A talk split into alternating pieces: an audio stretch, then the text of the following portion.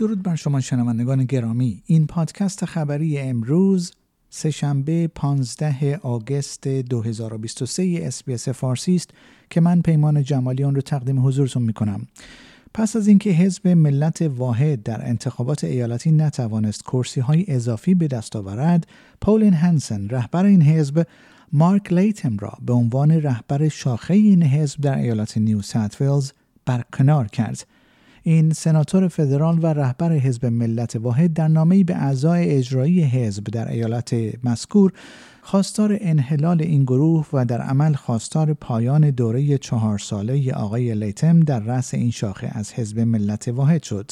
دفتر سناتور هنسن می‌گوید که یک مدیر اجرایی جایگزین تعیین شده و پست رهبر ایالتی این حزب خالی اعلام شده است. شرکت هواپیمایی کانتاس در استرالیا لوگوی کمپین Yes 23 را بر روی سه هواپیمای خود حک کرده است. این اقدام در حمایت از همه پرسی صدای بومیان در قانون اساسی صورت گرفته است.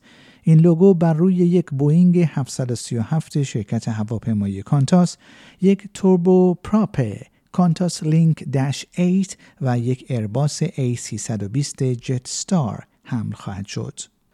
جاسینتا نامپیجینیا پرایس وزیر سایه بومیان استرالیا از استرالیایی ها خواسته است تا قبل از شرکت در همه پرسی آتی جزئیات مربوط به ایده صدای بومیان در پارلمان کشور را به دقت بررسی کنند. این در حالی است که کارزار نه به این همه پرسی همچنان به اقدامات خود در این خصوص شدت بخشیده است. حامیان این کارزار استدلال می کنند که از محتوای این همه پرسی اطمینان ندارند. کریس مینز نخست وزیر ایالت نیو ساوت ولز به گمان زنی ها درباره اعلام تعطیل عمومی احتمالی در صورتی که تیم فوتبال زنان استرالیا موسوم به ماتیلداز موفق شوند جام جهانی زنان را برای کشور به ارمغان آورند افزوده است.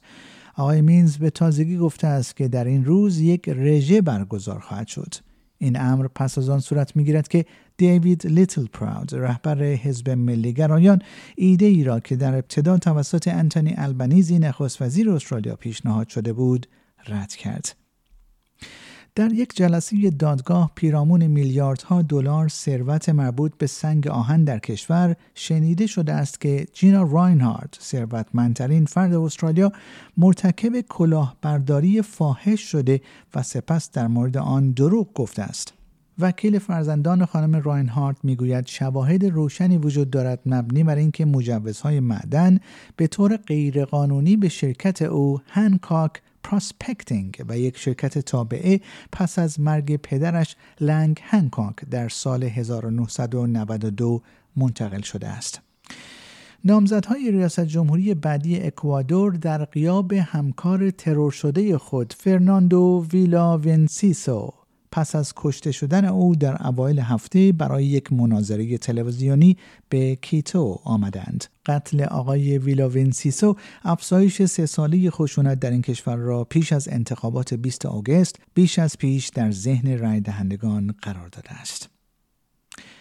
سفر آنالنا بربوک وزیر امور خارجه آلمان به استرالیا و اقیانوس آرام پس از آنکه هواپیمای او با مشکلات مکانیکی مواجه شد با اختلال روبرو شد خانم بربوک قرار بود روز دوشنبه وارد استرالیا شود تا سفر یک هفتگی خود را به منطقه اقیانوس آرام آغاز کند که در آن مذاکراتی در نیوزیلند و فیجی نیز برگزار می‌شد. بیش از 300 هزار vape یا همان سیگارهای الکترونیکی غیرقانونی به ارزش 10 میلیون دلار در انباری در پرت کشف شد. این بزرگترین توقیف این محصولات تا کنون در ایالت وسترن استرالیا است. مقامات بهداشتی این ایالت این محموله حاوی چهل پالت را به همراه ده تن اکسید نیتروژن و سایر اقلام تجویزی پس از دریافت اطلاعات کشف کردند.